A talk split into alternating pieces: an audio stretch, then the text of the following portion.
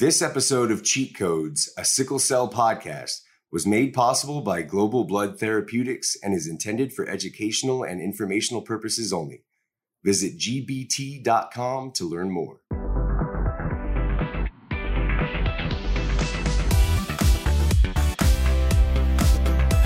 Right, Warriors, we are back with another guest for another great episode. And and and man, Dr. Mike, when I tell you this guy is um, somebody who regularly changes the way that I think about sickle cell disease. I don't find that many people like that. So so I I find myself chasing after this guest from time to time, desperate for a for a dose you guys meet up in Clubhouse, Dr. Z? You know, we meet up in Clubhouse pretty frequently actually, but that's not where we first met. So we've got we've got the professor with us today, man. We've got we've got Phill Phillip Okwo. I call him Phill. Phill, Phillip, do you have a preference, man? I always wonder that about Phillip. Dr. Z, I'm easy. I can go with Phill or Phillip. I, I usually will see me present as Phill just so folks know that there's two L's because it's really easy to gloss over when it's seen visually as Phillip. So, uh, but yeah, I'm, I, I go by either. All right, beautiful, man. Well, welcome to Cheat Codes, a sickle cell podcast, man. And we are just thrilled to have you on. It's a pleasure to be here. I first met Phill at a town hall for priapism. I met a bunch of really, really awesome male advocates, but, uh, you know, the way you were speaking on the topic and the way you were speaking about sickle cell disease, it really caught my attention. You know, like I've said, I've tried to align myself with you as much as possible from that point forward. I want to hear a little bit about your journey, man. What, what, what, how's your journey been with sickle cell disease? How did you get to this point? What, tell us a little bit about your, your early childhood, college years. Give us a little insight into who Phillip Okwo is. Absolutely. Well, um, I guess a quick introduction. Phill Okwo I'm 38 years, no, 39, sorry, 39 years old, beta sickle, zero thalassemia. And uh, I'm a dad of two, finance manager, but um, you know, vocationally, I'm a, a, a warrior, patient advocate, and um, I love to talk about and spread awareness for sickle cell. And my journey with sickle cell has it's been an interesting one. I would say I've been very, very blessed both in uh, the severity of, of my condition and in the, the resources and the support system that I've had around it. Um, I was actually born in the UK, um, Wakefield near Manchester, and uh, was diagnosed shortly thereafter, roughly about six months uh, of age, I think, when I had my first crisis, and was diagnosed as um, having sickle cell which was a shock. My dad was a doctor at the time. He's an OBGYN getting his doing his residency in the UK. You know, that totally blew their mind, but I think there wasn't quite as much awareness about the genotypes and trying to plan for that. But um, I am the first of three, so I have a sister and brother who both who are both. Um, um, I'm the only one with sickle cell, and we moved to the US when I was five, right after my brother was born. And um, it was in the US that I first, when we moved to Los Angeles, that I first got, um, I think, my, my first big support system, which was uh, the Sickle Cell Disease Foundation in California.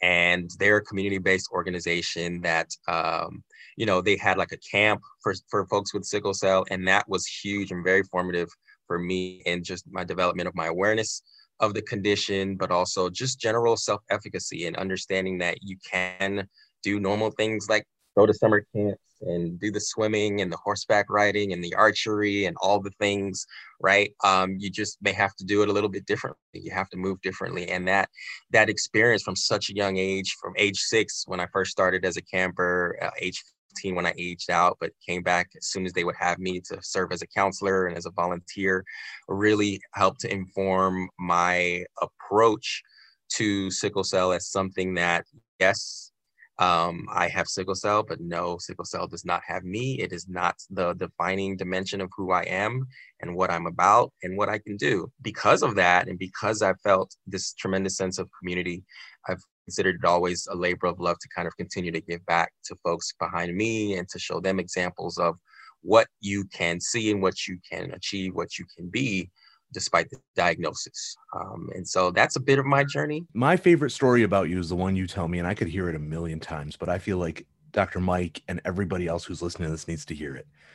Tell us a story about the time you went to China. All right. So I traveled to China not long ago for work. Um, and so I was in a finance manager role with a global finance manager role with a uh, maybe 40% of our business was based in China. So I had to travel there for work.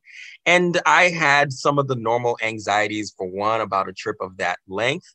It was not my first international trip, but I was going to a place where I wasn't necessarily aware of how much awareness they would have of sickle cell, obviously a potential language barrier, as I speak no Chinese whatsoever. All of those concerns and anxieties were, were there and very real. I, I very much went with kind of just an open eye and heart for both the, the people, my colleagues who I worked with, and the culture.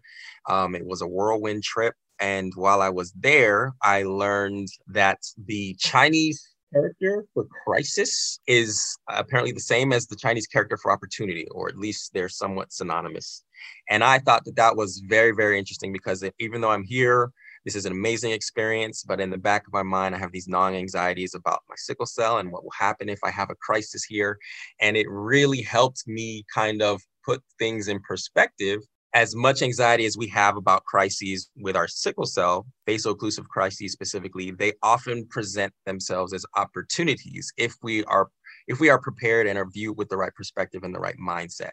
And so I've tried to to approach every crisis, dilemma, you know, the pandemic, job loss, divorce, and or custody is kind of with this mindset. Like, what is the opportunity? What can be learned? What can be derived from this? And um, it's, I guess, just training yourself to see the silver lining in in, in the cloud. I love that so much. I, I gotta say, man, one of the things about sickle cell that's really tough for me as a pediatric doc is connecting with the boys between the ages of sort of 11 and 18. It's not easy, right? Because forget sickle cell disease, just connecting with guys that age, you're never cool enough, right?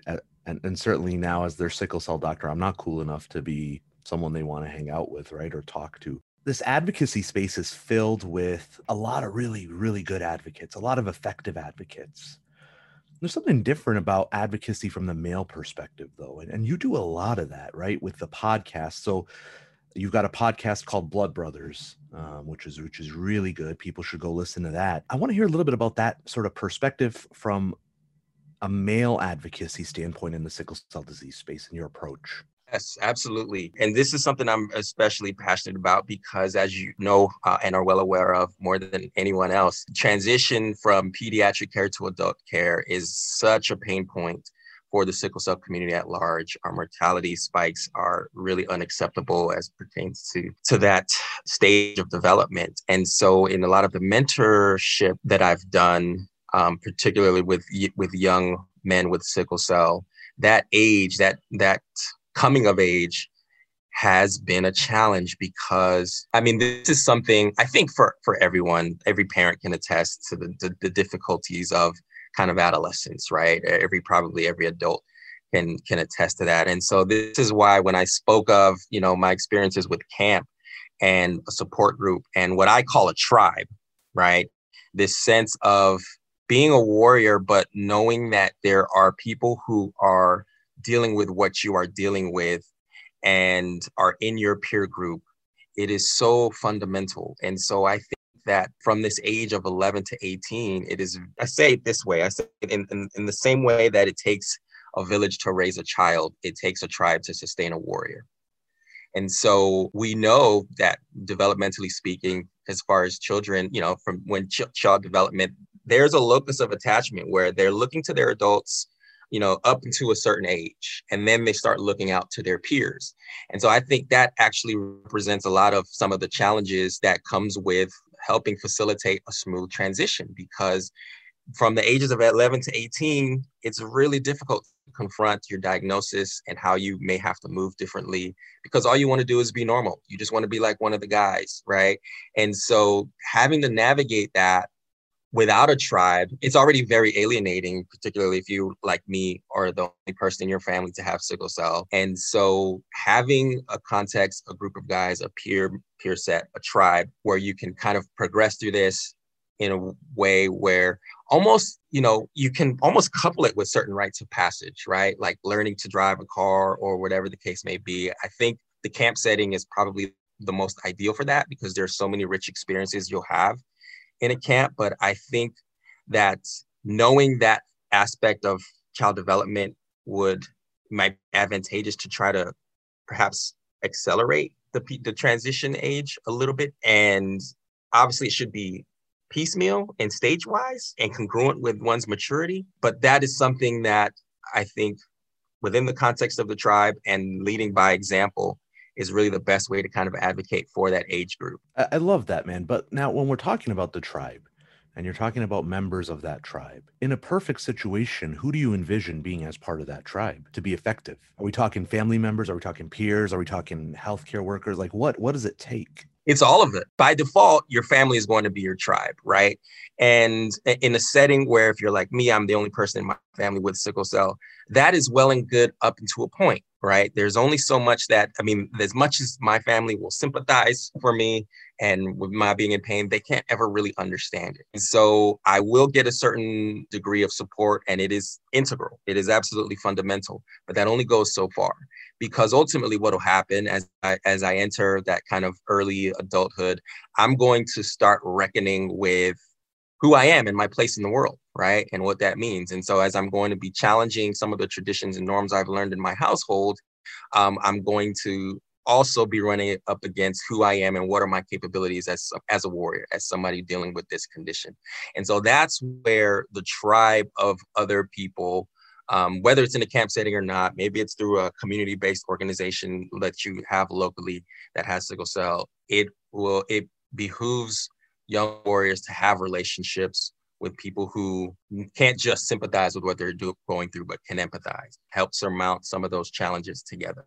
So you said when you were like five, you moved to California, you got hooked up with this organization. They sent you to camp. Did did you seek that out? Did they come to you? Was your mom like, because we get this a lot. He's not ready for that. I don't want to send him off on his own. Moms, let him go. Let him go. I, you know, I've been involved in camp for 20 years and I see this where you have uh, you know people who were campers they become counselors at the camp they you know come back and work at the camp and they're they're still friends with all the people they knew from camp they're standing up in each other's weddings they're you know giving each other jobs and i mean really they do build a community around camp you know dr z's been going up to sickle cell camp the last five years and uh, we're getting more and more participation there but I think this community building is so important. I love it.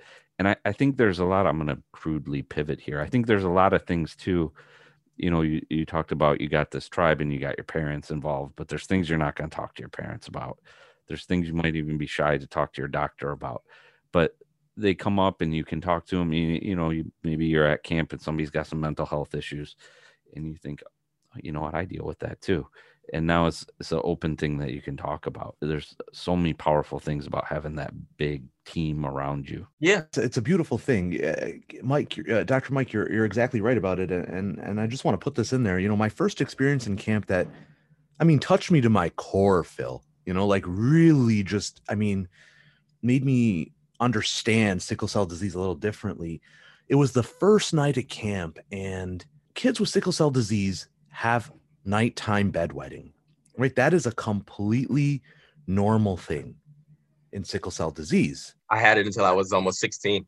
Yeah, eh, but it's so debilitating to the individual who's going through it by themselves in their home as the only one. Right? But like suddenly that boy's cabin, there's nighttime bedwetting and it's like, all right, man, like whatever you know like that it was just a completely different just a different feeling just a different that that type of i get that tribe it's such a silly way to think about it but that tribe feeling right there in that moment was so clear to me. Like these guys understand each other better than even sometimes their families understand them. Absolutely. And it's interesting because i think again that setting of the tribe is where you learn that it's okay not to be okay sometimes.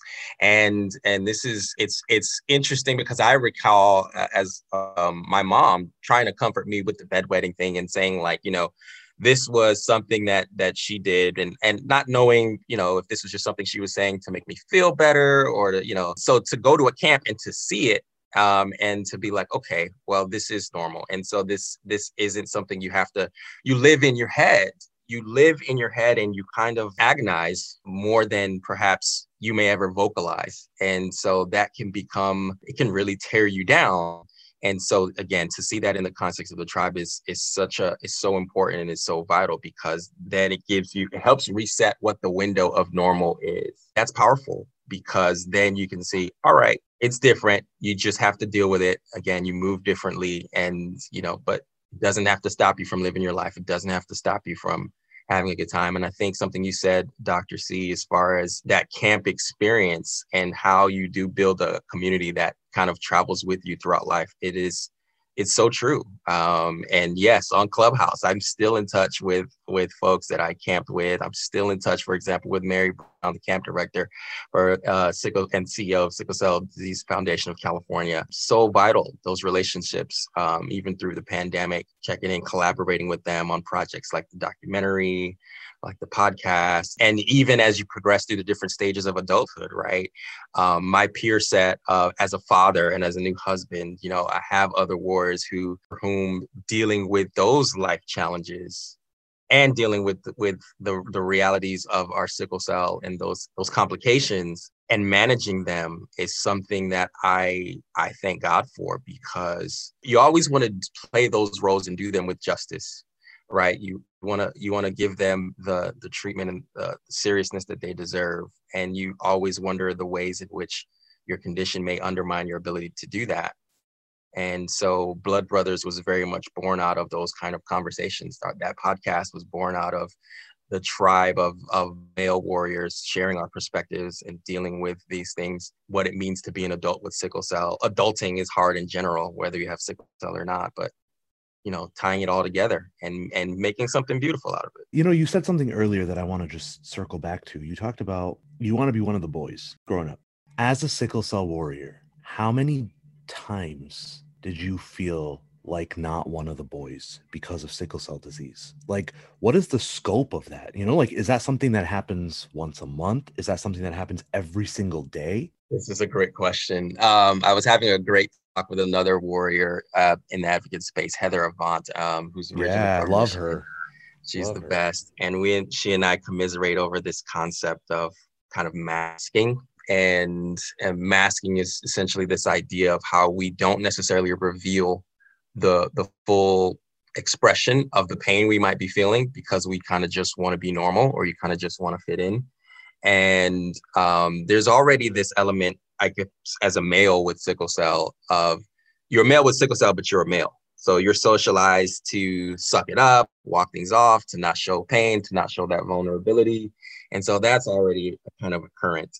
But then in the context of your friendships, even in the context of your family life, you often tend to tie that socialization to this expression, this behavior of kind of suffering in silence because you don't want to be the one in your peer set where you're out, you're having, and your it's your pain or your crisis that is killing the vibe, so to speak, or you know, um, raining on the parade or or whatever. And there were times for me growing up where even in the context of my family, knowing that if, if I were to be in crisis and have to stay home from school, that would very much mean that one of my parents would have to, you know, miss out on a day's wage, right, to stay home with me.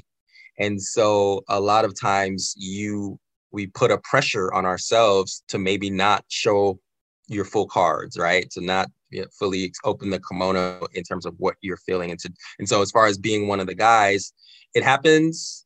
It, it, I mean, it, I would say in a, in direct proportion to the amount of sickle cell crisis pain you may be feeling, because again, you don't want to be that guy who is who takes whatever good times the group is having and makes it a downer. And at the same time, you have to reconcile that with fear of missing out. FOMO is a thing, right? And so, um, so sometimes this masking thing is something that it can be a 24 seven thing and it's very exhausting. I've heard of actually cases of, uh, uh, Tourette's, I think, where people are, they're suppressing that kind of need um, or impulse to, you know, how, you know, the, the pathology of Tourette's and how it manifests. And it can, it, it is like in and of itself, almost like its own job right? And so then to bring that into the context of trying to manage a household or to bring that into the context of being a father of children, you know, it just adds a whole layer of exhaustion to that whole experience. So, yeah, it, it is something that, and unless one becomes comfortable in being vulnerable in that regard and in kind of bucking some of the ways in which we're socialized, you know, wearing your heart on your sleeve, being vulnerable in that way, it's something that it can just it can consume your life. That's powerful. I think about often the caregiver, right, for sickle cell disease. And really, for most people, once you become an adult, you're your caregiver. So you're right. It's a full time job to take care of yourself. How do you talk to your kids about sickle cell disease? Do they know about your struggle? Do you mask it from them too? Do you try to protect them from the struggle? Well, my kids are still young. My son is five, my daughter's two. And uh, fortunately, the past couple years, I have not been particularly symptomatic. The only two times where I was since 2016, I happened to be in Houston for travel. So my, my kids didn't have to see that. And so the question of how do I how do I talk to them about it? At the moment, I try to just continue to have conversations like this. I know there will be a point where they're old enough to, you know, to not only be in earshot, but to understand. But also, it puts a, a greater fire under me in terms of this advocacy work because I think a thing that tends to happen, particularly with the way the newborn screening happens and the reporting of, oh, your, your child has the trait, and kind of it's like, oh, you don't have to worry about it and you never have to think about it again does the community a disservice because you get people with the trait who grow up not really engaging or understanding the seriousness or the potential repercussions, and then having a child with sickle cell and then having to learn from scratch. And I would hate for my children who both have the trait to ever be concerned with that. Uh, you know, to to essentially they as carriers will always have the potential to have their own children who might have sickle cell. And I would hate for them if that were to happen for them to essentially start from scratch. I feel like I would do them a great disservice if that were the case. And so for me, it's so important to not act as though sickle cell is not a thing that they have to know about, right? And even though I've been very lucky in terms of compared to my peers, how little I end up having to be in the hospital, it's still incumbent upon me to ensure that they they have that awareness, they know what it is. And so my intention is to continue doing doing what I do having the conversations that I have and to just make sure they're part of as much of it as they can be. And so I've had, I've done events here with the Sickle Cell Foundation of Georgia and brought them, you know, taken them to it. They have like family day and things like that. And it's an opportunity to just for one, be a part of the community in, in a fun way, but eventually the education will come, you know, so spoonful of sugar with the medicine as it were. I think something that we were just touching on a minute ago is so important and it, it's going to be just obvious to people who have chronic disease, but I think it's not obvious to anyone else.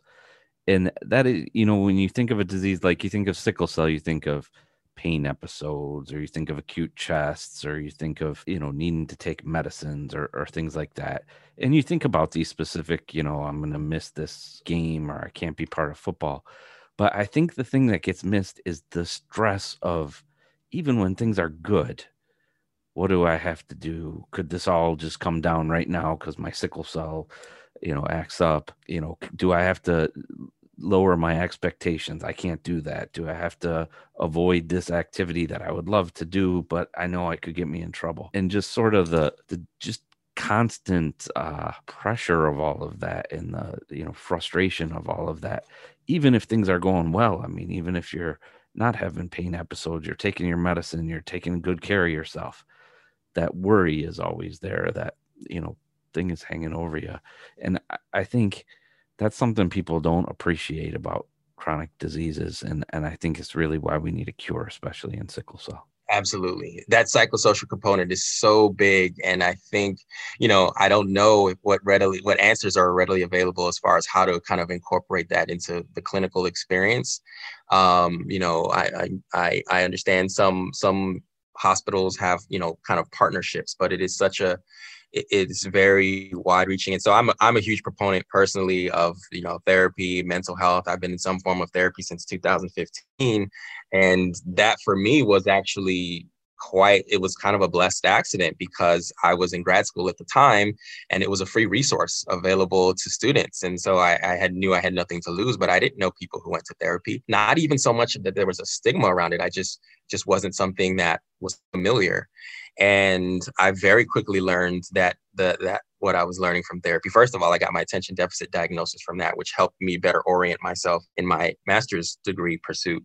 But managing all of the adjustments that came with getting married, starting grad school, preparing for your son, while trying to pursue a career, while getting married, getting preparing to relocate to a new state for a job, and and you know, and all of the adjustments that come from that. It is so much, and I, I don't think I really appreciated how much of the kind of overhead or bandwidth that is is running in the background at any given moment in time um, without getting a context from that from from therapy and so a good mental mental health regimen and hygiene is so key, I think, to perpetuate that wellness. And I, I, am pretty sure you guys have seen the studies too about something to the effect, what is it, 32% of adults with sickle cell have some form of mental health issue like depression and or anxiety. And that ultimately the physical health complications are much more severe when that is the case. And so what are we doing? How are we integrating mental health into our, our you know, our medical physical health um, outcomes. I think we, we need to do a, much better job of that. And that's like such a great point you raised, Dr. C. So a couple things. So the first thing is you talked about your father being an OBGYN. Was it help helpful or harmful to have a physician in the house? I think on the one hand it was good because it gave there came with it a certain health literacy, right? And to just be able to navigate the healthcare space, it gave me kind of maybe a fluency and a vocabulary um, as far as my engagements with my doctors there was a point before I graduated high school where he was concerned with, you know, how it was developing. And that part, I think that part could have been done better. Uh, but on balance, I think it was it was a positive because he had at least that that kind of background, and I think that inclination towards a bedside manner to being uh, sympathetic in a way that I've often heard that fathers of warriors may not be sometimes, particularly with male warriors. Sometimes they're they're harder and tougher and they expect you know they have an expectation of you need to overcome this that sometimes it just isn't realistic. And so i'm grateful for my dad in the way he was um, his kind of example and his understanding towards the condition. But i think in as i've become an adult he has perhaps had a more of a challenge coming to terms with my diagnosis than i have. He's been almost you know, and is often the case. A lot of times it's your loved ones who push you towards some of these, exploring some of these curative therapies uh, and the like that, um, you know, just see what it's about and bone marrow transplant and, and um, stem cell. And those things are very much on the table in as much as, you know, I'm not ruled out by my age. Whatever plays out in that regard, I've very much made peace and come to terms with my identity as somebody who has sickle cell and it's not maybe because I've had su- such success in managing it, I'm not kind of so driven to try to figure out how to eradicate it at all costs, right? And it's interesting to me what seems to be his obsession with that, but I know that ultimately it comes from a good place. But sometimes he doesn't always hear that, you know, I'm okay, whatever with whatever um, whatever my lot is with my sickle cell. Sometimes with my kids, you know, they they'll come to me like my tummy hurts, and I'll be like, "Oh, it's fine. You'll be okay. Don't worry about it." Yeah, I can minimize them a lot, but I was thinking like, if they had sickle cell disease, would I be would I be like hyper vigilant and hyperactive and really just like look for every complication? That's why I was curious. Yeah, I think it goes one way or the other. You're either, I think most most doctors as parents are like, uh, you know the cobbler's son who has no shoes. You know, you're like bringing your kid to the ER after his appendix burst because you were pretty sure it wasn't an appendicitis or something. But but but you see some who are just hyper vigilant. I think dad was on that latter side, somewhat the hyper vigilant side. I would say he was on somewhat the hypervigilant side, but it, it was only in certain particular situations that it was expressed more than others. I think he found a way to find it to have a good balance about it. Were you his first family member with sickle cell disease? Yeah, well, I was his first child. I think he had a brother who passed away from sickle cell at a fairly young age, I think 19 or 20. But yeah, but I'm also his first his first child. So right. Well, Phill, a couple more things. I know we're, we're getting close to our time here, man, and I want to be respectful of your day. As sickle cell providers, I think about this often. And this is why I interface with warriors as much as I do. What are we doing wrong? What are doctors doing wrong? What what what is there? What is it about us right now that is not we're not on the same vibe it feels like sometimes with patients what do you think in your really mature take on sickle cell disease what can we as providers do to bridge that gap a little more and what could patients do uh, who may be listening to this to help bridge that gap a little more? You seem to have found a really good medium ground.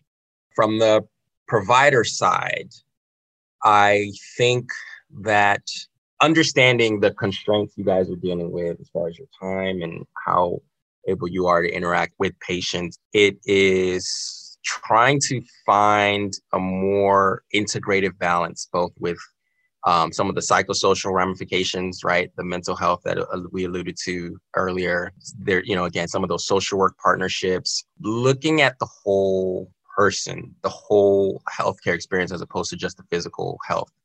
And my great kind of uh, regret, I guess, in the way healthcare is practiced in the United States in general, I think on all levels, not just sickle cell, is that it's it's far too reactive. It's not sufficiently proactive. So when I consult with my my doctor about what is it I can be doing nutrition wise uh, to help ensure that I have better outcomes with my sickle cell. I understand that for one, there's the constraints on time to really be able to get into that. I would hope that with people like with sickle cell and other chronic illnesses, there would be a much better handoff or way to facilitate some of these other concerns that would allow for better integration of care and continuity of care across different um, med- medical systems, which is another thing with sickle cell, because oftentimes if you're in crisis, you may not always be able to go to the same hospital.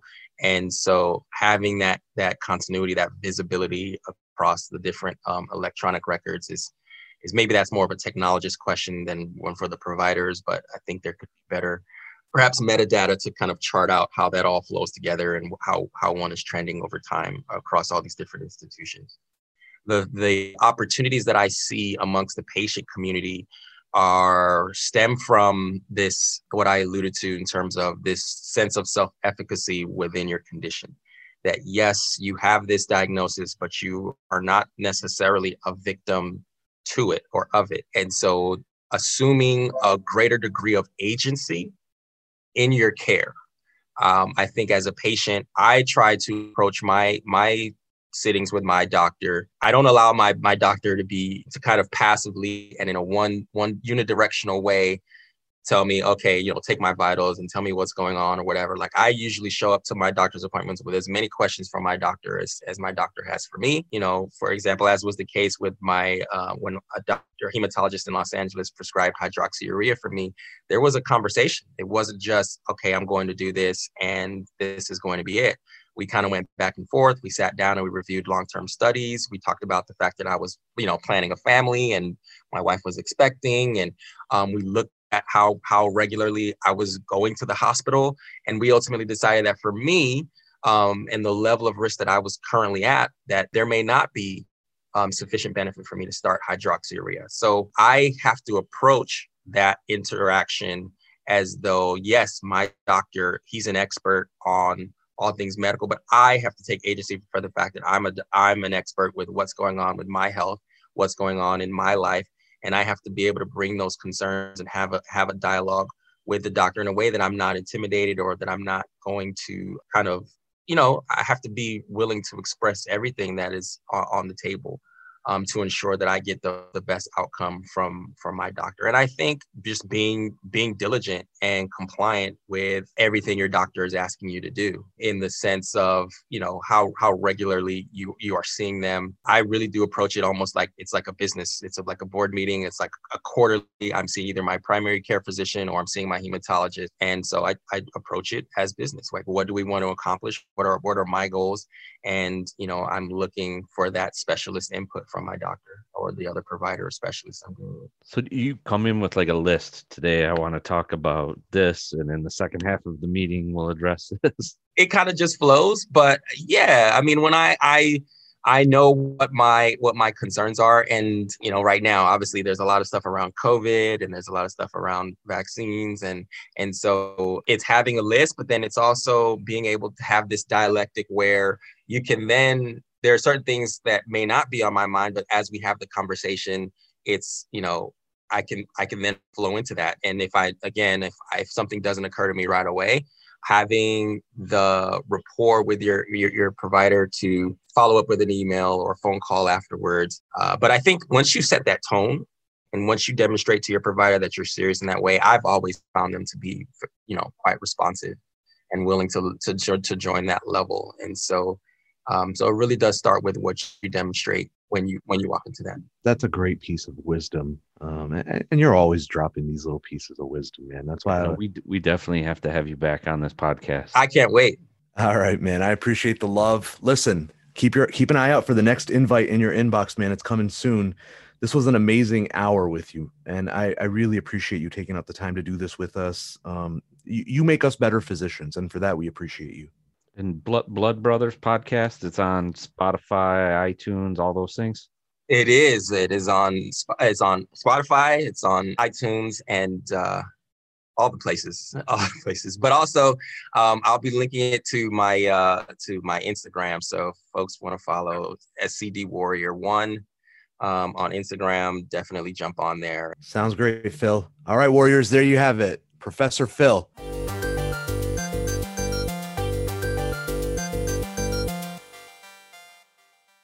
Cheat Codes is brought to you by our founding sponsor, Global Blood Therapeutics. GBT is a biopharmaceutical company committed to discovering, developing, and delivering life changing treatments that provide hope to underserved patient communities, including sickle cell disease. GBT is grounded by a mission driven culture and built with a team of experienced and passionate people committed to making a difference in the communities it serves. Cheat Codes is grateful to GBT for sponsoring today's episode and serving the sickle cell community.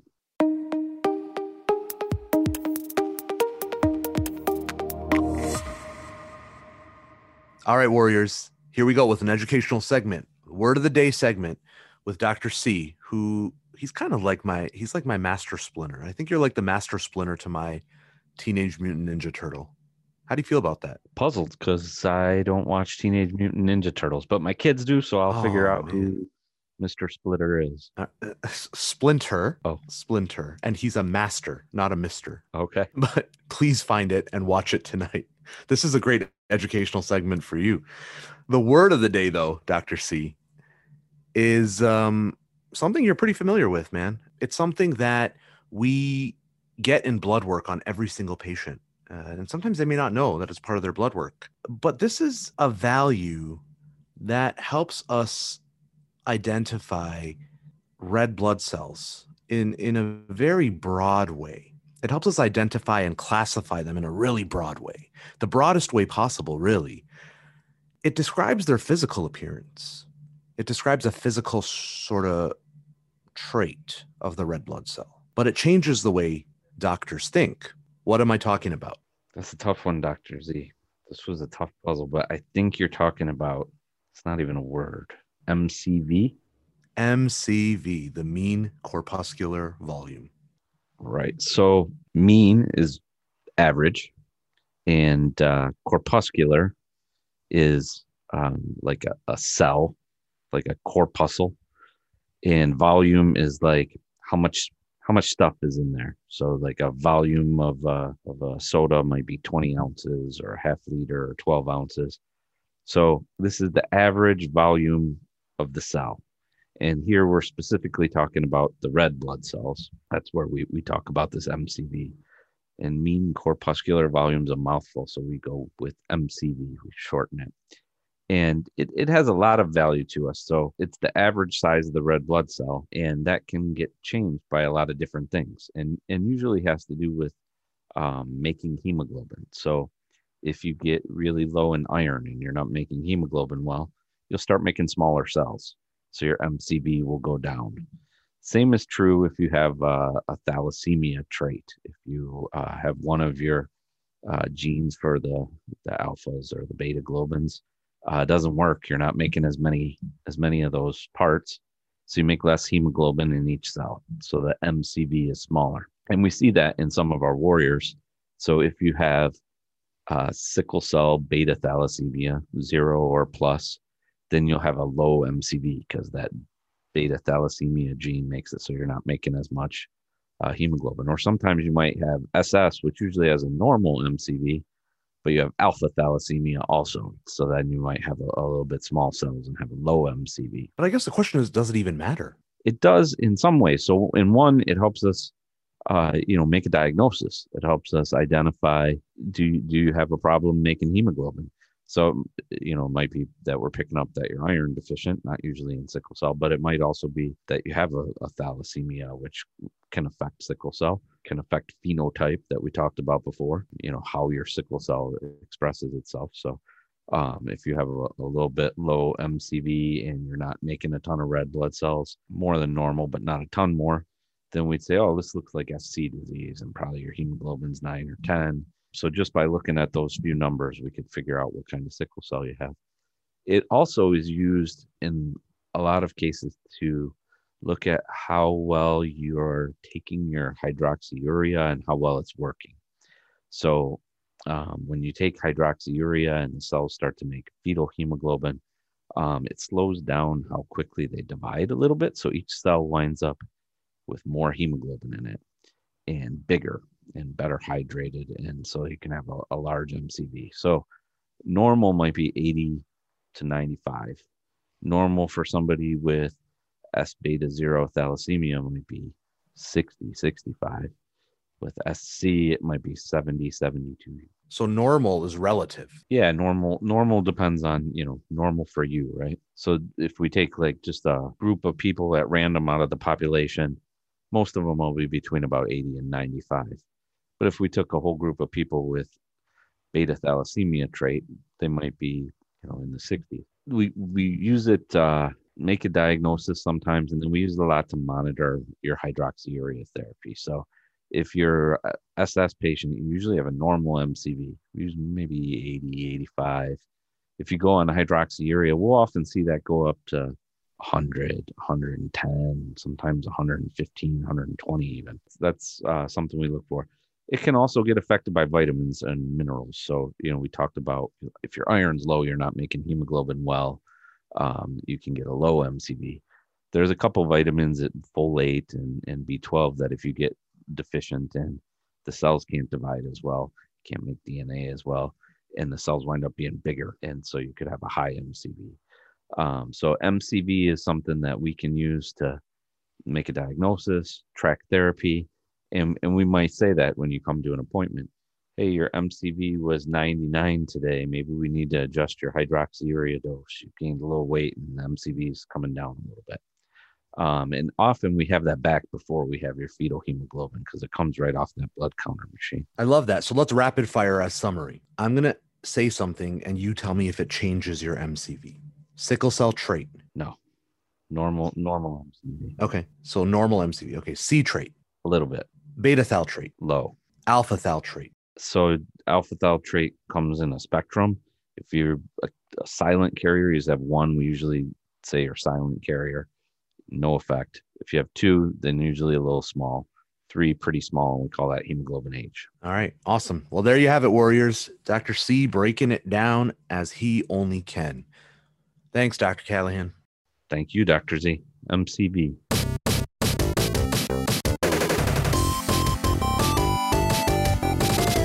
So, this is my favorite segment. It's how I keep up with what's going on in the world. It's when Dr. Z tells us uh, what's happening in his clubhouse chats and his Twitters and what's going on on the internet. So, uh, what's happening, Dr. Z? And a lot is going on. There's so much to talk about, and there's so many ways to talk. I, I, am loving it, man. Um, you know, I know we've been joking around about this clubhouse thing, and I know just a few weeks ago I told you it was at a million users. We're at six million users as of yesterday. This thing is this thing is going nowhere. And like 5 million of them are you.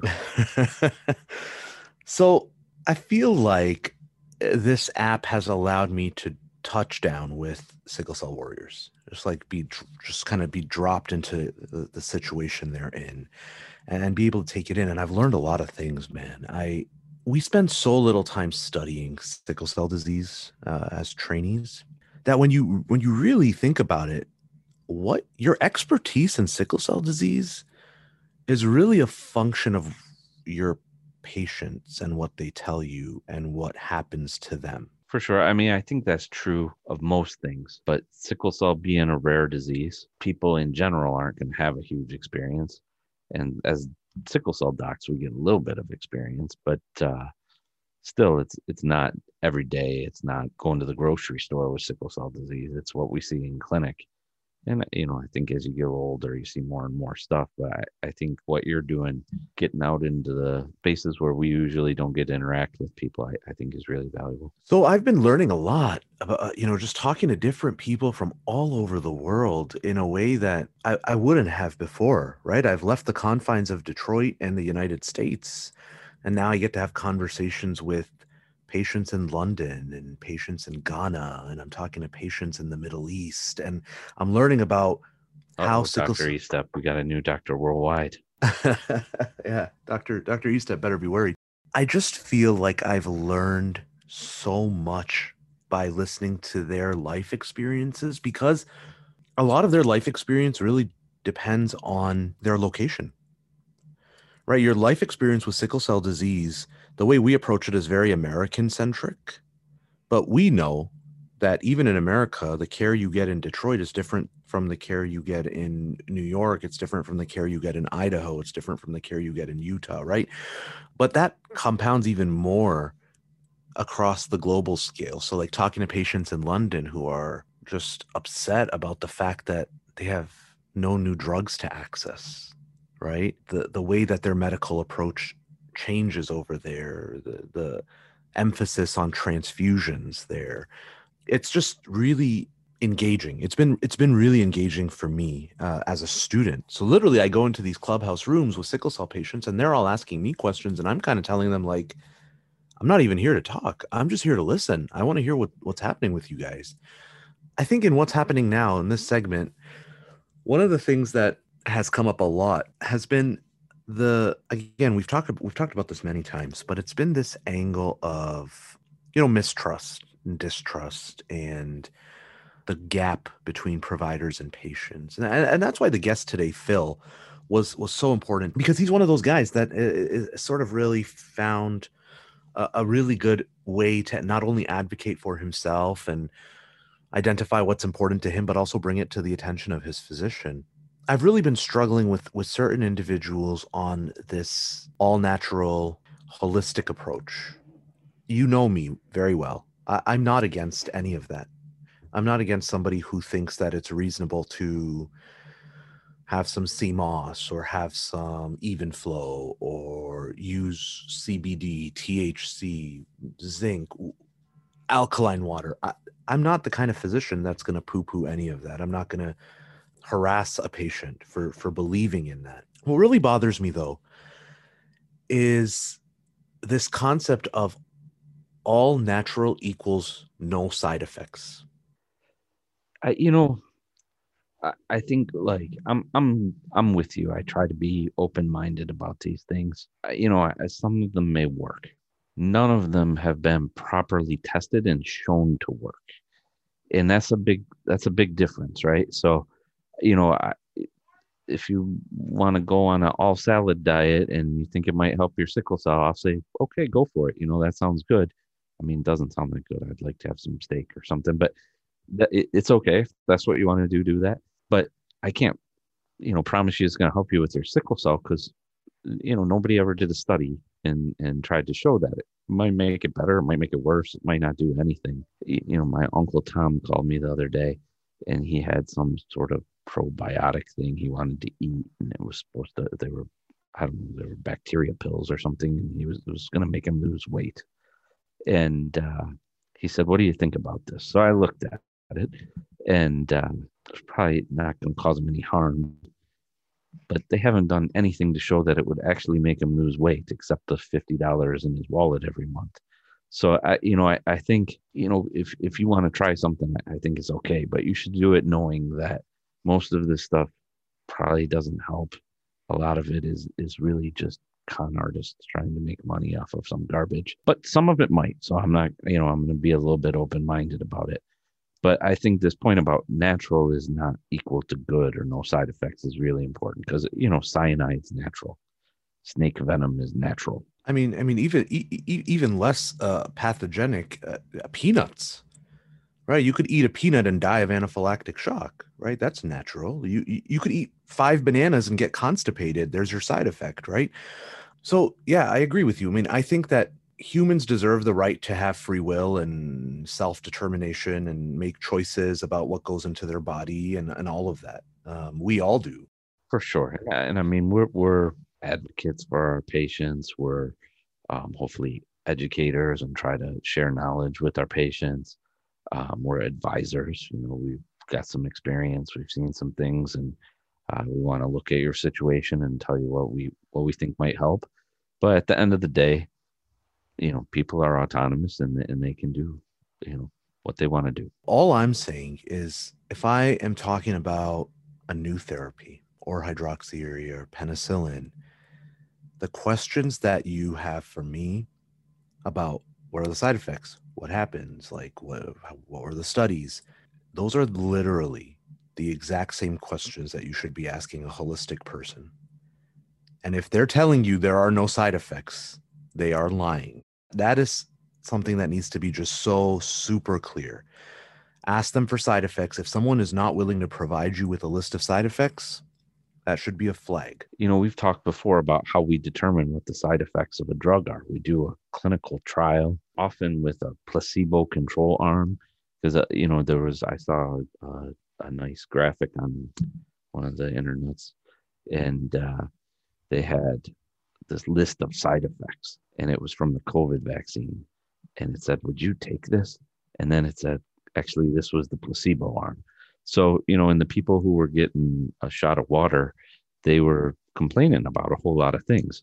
To figure out what the side effects are of something, you really need to do a good study because, you know, you, you might have a headache. That's just a headache. But if 30% of the people getting this, you know, whatever herbal supplement are having a headache and only 10% of the placebo, then you say, you know what, the headache's probably from the herbal supplement. That's a side effect of the herbal supplement. But that's a problem with a lot of these things is nobody's doing that study. So even if the holistic person tells you the side effects, you want to know how did you find that out? How many people have taken this? What are the results of the clinical trial? And I, I think you'll hear cl- crickets. Sometimes they'll say it's clinically proven. 13 patients took this and they said they felt better. It's not a clinical trial. Well, that's what I've got for what's what's happening now, man.